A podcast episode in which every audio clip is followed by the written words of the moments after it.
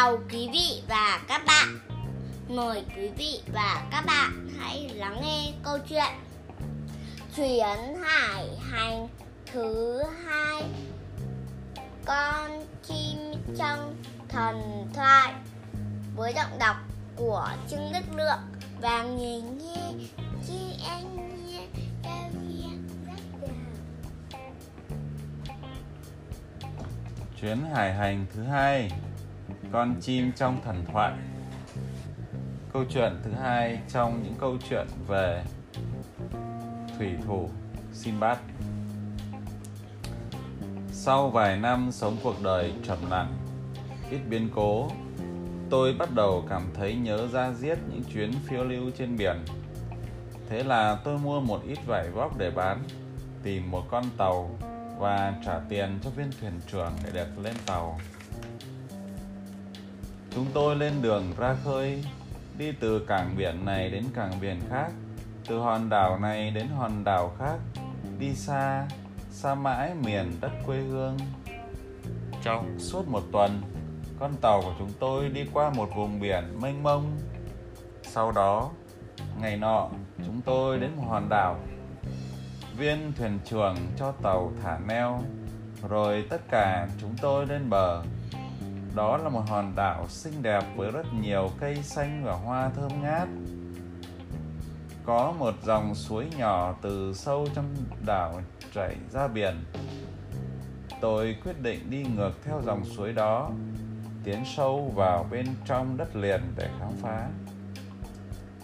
Hai bên bờ suối là những bụi cây có rất nhiều quả mềm màu vàng cam. Từng đàn chim nhỏ bay rất nhanh đang ăn những quả đỏ. Vừa đi, tôi vừa hái những quả ấy, rồi ngồi nghỉ chân dưới một gốc cây để thưởng thức quả đó. Thứ quả đó mọng nước, thơm và ngọt lạ lùng. Sau khi ăn xong, tôi cảm thấy lơ mơ, buồn ngủ, nên ngả lưng nằm xuống, rồi nhanh chóng chìm vào giấc ngủ. Khi tôi tỉnh dậy thấy bóng mình đã ngả dài, ánh sáng đang nhạt dần. Có lẽ tôi đã ngủ được vài giờ rồi. Tôi vội vàng trở lại bờ biển. Nhưng khi ra đến nơi, tôi không thấy con tàu và những người đồng hành của tôi đâu nữa. Ô sao thế nhỉ? Tại vì anh này ngủ quên mất. Nên là tàu chạy đi rồi và anh này cũng không tỉnh dậy. Tôi dõi mắt nhìn ra xa đường chân trời bóng dáng của con tàu hiện ra dưới ánh hoàng hôn được nhuộm bởi ánh vàng đang nhỏ dần đi. Con tàu đã nhổ neo lên đường mà không có tôi. Tôi cố vẫy tay và gào thét, nhưng vô ích. Nó đã đi quá xa rồi. Chẳng ích gì khi cứ ngồi đó và đổ lỗi cho chính mình. Thế là tôi quyết định trèo lên một cái cây cao nhất để quan sát xung quanh. Khi trèo lên thật cao tôi nhô đầu mình lên khỏi những cành trên cùng và có thể nhìn thấy toàn bộ hòn đảo.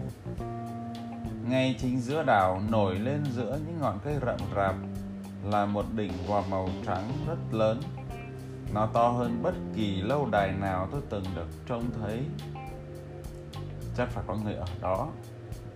Tôi nghĩ thầm, trong lòng khấp khởi. Sau đó tôi trèo xuống và tiến về phía đỉnh vòm đó. Khi đến gần, tôi thậm chí còn sửng sốt hơn. Bề mặt của mái vòm nhắn mịn và trắng bóc, không hề có dấu hiệu của những viên gạch được gắn kết lại với nhau. Nhưng bức tường cong không hề có góc cạnh nào hết. Phải là những người rất thông minh mới xây được mái vòm như thế này, tôi thầm nghĩ tôi không nhìn thấy cửa sổ hay cửa ra vào khi đi quanh để tìm lối vào. Tôi quay trở lại điểm xuất phát mà chẳng tìm được gì. Có phải lối vào đã được giấu kín đi không nhỉ? Hay là không hề có lối vào nào hết? Tôi ngạc nhiên tự hỏi. Ông xin bác ông nhìn thấy cái gì yeah. ông xin bác nhìn thấy một cái máy vòm màu hình cầu. Không có cửa ra cửa vào. Đây con này làm gì với không? Từ đầu con giải thích cho vì con gì biết không? Bất chợt, bầu trời như tối sầm lại và khi nhìn lên, tôi thấy bóng đen khổng lồ che kín cả ánh sáng mặt trời. Nhìn to thế nhỉ? Bóng đen ấy cứ lớn dần lớn dần lên như thể che kín cả bầu trời. Đó là một con chim đại bàng khổng lồ đang bay xuống mặt đất. Chim đại bàng chim một đầu một đầu rồi đấy. Tôi núp vào lùm cây để trốn khi con chim xà xuống gần hơn. Bụi đất bị cuộn tung lên, những cái cây đổ rạp khi con chim khổng lồ vỗ cánh. Nó bay xuống chỗ mái vòm màu trắng và ngồi lên đó. Khi con chim lướt đôi mắt dữ tợn của mình nhìn xung quanh, tôi giấu mình thật kỹ trong những mái, trong những vòm cây tối tim tôi đập liên hồi vì sợ hãi. Có, có vẻ con chim không nhìn thấy tôi. Nó nhắm mắt lại và bắt đầu ngủ. Tôi vô cùng kinh ngạc. Khi còn là một đứa trẻ tôi đã được nghe kể những câu chuyện về con chim đại bàng khổng lồ trong thần thoại to lớn như một con tàu. Nhưng tôi chẳng bao giờ tin câu chuyện đó là thật. Còn lúc này tôi đang ở đó ngay sát bên cạnh một con chim như vậy. Cảm thấy mình chẳng khác nào một con kiến nhỏ bé bên cạnh một con kèn kèn. Con lắng nghe bố tập trung nhé. Lúc bố cần hỏi lại bố trả lời được. Và dĩ nhiên, cái máy vòm màu trắng ấy chẳng phải gì khác, mà chính là một quả trứng. Wow. Là máy vỏ là quả trứng trứng to thế nhỉ? Ông ấy đứng lên trên ngọn cây còn nhìn thấy quả trứng mà thật to thật đấy. Trong khi con vật đó đang ngủ, tôi nghĩ xem nên làm gì. Ồ, một mình trên hòn đảo này chẳng có ích gì cho mình cả, tôi nghĩ. Đợi một con tàu đi qua đây, chắc phải mất đến vài năm. Con chim này chắc sẽ bay đến nhiều nơi khác nữa. Nếu tôi có thể bay đi cùng nó cơ may tôi sẽ tìm được đường về nhà. Đêm xuống cũng là lúc tôi quyết định thực hiện kế hoạch đó. Con chim mà ngồi lên trên chim thì chim to này. Chim bình thường nhìn nhìn thấy bé tẹo đúng không? Chim là chim khổng lồ đấy. Tôi cởi chiếc khăn xếp đội trên đầu và buộc một đầu khăn quanh ngực mình. Tôi rón rén lại gần con chim, buộc đầu dây còn lại quanh cái chân to đầy vảy sừng của nó sau đó tôi ngồi xuống và chờ đợi. Một tiếng kêu chói tai đánh thức tôi dậy lúc bình minh. Con chim đứng lên, vỗ đôi cánh khổng lồ và bay vút lên. Chiếc khăn xếp kéo mạnh quanh người tôi và đúng vào lúc con chim bay lên. Tôi cũng thấy mình lơ lửng giữa không trung. Con chim kéo theo tôi bay lên rất cao, bay qua một vùng biển sáng lấp lánh. Vì cho lơ lửng ở chân của con chim khổng lồ tôi có thể nhìn thấy xa tít đến tận đường chân trời. Chẳng thấy bóng dáng đất liền ở đâu. Đây con chim này rắn khổng lồ này bát này bát rắn tôi bắt đầu run sợ. Đây quả là một ý tưởng ngu ngốc. Nếu con chim đậu trên mặt nước tôi sẽ bị chết chìm. Tôi nhìn lên con quái vật khổng lồ đang vỗ cánh. Mạng sống của tôi tùy thuộc hoàn toàn vào con chim đó tôi chẳng thể làm gì, chỉ biết nhắm mắt lại và cầu nguyện được bình an. Bất chợt, con chim kêu lên một tiếng chói tai và bắt đầu lao vút xuống. Tôi mở mắt ra và thấy mình đang lao xuống một hòn đảo. Mình sắp chết rồi, tôi rên gì nhưng con chim đậu lên một sườn dốc đầy cát. Tôi nhảy xuống mà chẳng hề hấn gì. Những ngón tay vẫn còn run rẩy. Tôi vội vàng cởi chiếc khăn xếp ra và bỏ đi thật xa con chim lớn nhưng khi coi quay đầu lại tôi liền đối mặt với một chướng ngại vật khổng lồ thân mình đầy vẩy sáng bóng. Nó phát ra tiếng xì xì xì. Tiếng con sắn ấy. đáng sợ. Hai con mắt vàng khè lạnh lùng nhìn chằm chằm. Đấy, thấy chưa? Rắn chưa? Hai mắt vàng nè. Hai con mắt vàng nhìn chằm chằm xuống tôi. Cái lưỡi trẻ đôi thò ra thụt vào trong cái miệng đầy những răng nanh khủng khiếp tôi đang đứng đối mặt với một con rắn khổng lồ trước khi tôi kịp nghĩ xem nên làm gì thì con chim lớn bay vụt qua đầu tôi chiếc mò của nó cắm chặt vào con rắn rồi bay vút lên Tôi nhìn theo con rắn quằn quại dưới chiếc mỏ của con chim khổng lồ khi nó bay đi. Thở phào nhẹ nhõm, tôi nhìn quanh xem mình đang đứng ở đâu. Tôi đã đứng trên một sườn dốc đầy cát đổ xuống một thung lũng. Tôi không nhìn thấy được đáy của thung đó. Quanh đó chẳng có cây cối gì, chỉ toàn đá và cát. Quanh tôi, những mòn núi nhọn hoắt lởm chởm rớt đứng và cao vút, chẳng người nào có thể trèo lên nổi. Nghe không? Ở đây nó đứng trên sườn đồi. Đáng lẽ mình nên ở lại nơi đó, có đồ ăn và nước uống mới đúng. Tôi thở dài nghĩ, chẳng có đường nào để đi ngoài việc tiến sâu xuống thung lũng này. Thế là tôi đi xuống, chân lê bước qua những viên đá nhỏ để xem có gì ở sâu dưới đó. Khi đang đi như vậy, tôi trông thấy một tia sáng kỳ lạ lóe lên từ dưới đáy thung lũng. Đi xuống sâu hơn, tôi hiểu ngay thứ ánh sáng đó là gì. Cả đáy thung lũng sáng ngời lên lấp lánh bởi những viên kim cương đang phản chiếu ánh sáng mặt trời. Như kim cương gì không? Đấy, kim cương là đá quý giống như nhiên uh, đập ờ, ở nhân môn ấy. Rất là quý luôn, tìm mãi mới thấy nhé.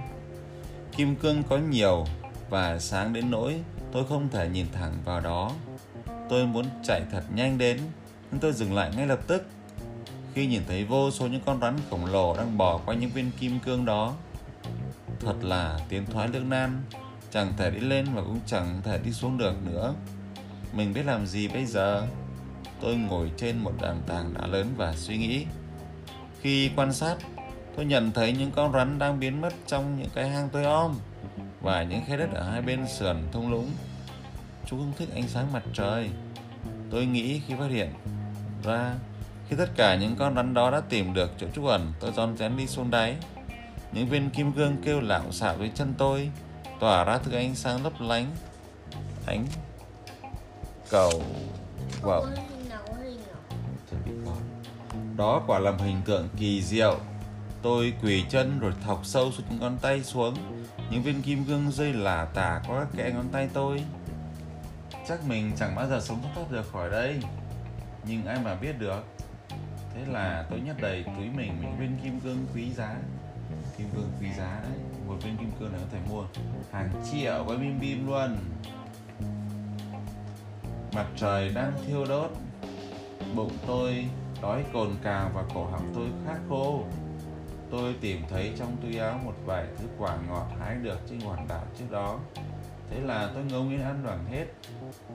Sau đó, tôi bắt đầu tìm cách thoát ra khỏi thung lũng dốc đứng đó. Tôi thận trọng đi quanh các gờ đá, nhìn vào những cái hang tối om. Nhưng trong hang nào cũng có một con rắn khổng lồ đang say ngủ, phát ra tiếng xì xì khiến tôi dựng tóc gáy. Trước khi trời tối, tôi phải tìm được lối ra nếu không tôi sẽ chết. Nhiều giờ trôi qua, tôi gần như tuyệt vọng và nằm vật xuống nền đất đầy kim cương. Nhưng khi nằm xuống đó, vô vọng nhìn ngắm thứ ánh sáng lấp lánh của những viên đá quý, thì có thứ gì đó rơi đánh bịch một cái ngay bên cạnh chỗ tôi nằm. Tôi nhìn lên và thấy một tảng thịt lớn cỡ một con cừu đang nằm ở đó. Tôi nhòi người sang một bên để tránh khi một tảng thịt khác rơi xuống. Nhìn lên đã thấy nhiều tảng thịt khác nữa đang được ai đó quẳng xuống từ những đỉnh núi phía trên. Điều này có nghĩa là gì nhỉ? Rất nhiều tảng thịt. Bất chợt, cả không trung vang lên những tiếng kêu chói tai. Những con chim ưng và kèn kèn khổng lồ bay lượn trên bầu trời ngay phía trên tôi.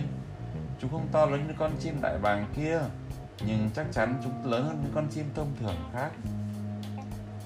Từng con một, con chim ưng lao vút xuống thung lũng và dùng những móng vuốt quắp chặt lấy những tảng thịt rồi lại bay vút lên. Khi quắp những tảng thịt đó, chúng mang theo khoảng viên kim cương vướng vào giữa những móng vuốt to lớn. Khi những con chim bay qua đỉnh vách đá, đứng thì những tiếng thì có tiếng một loạt súng bắn ra.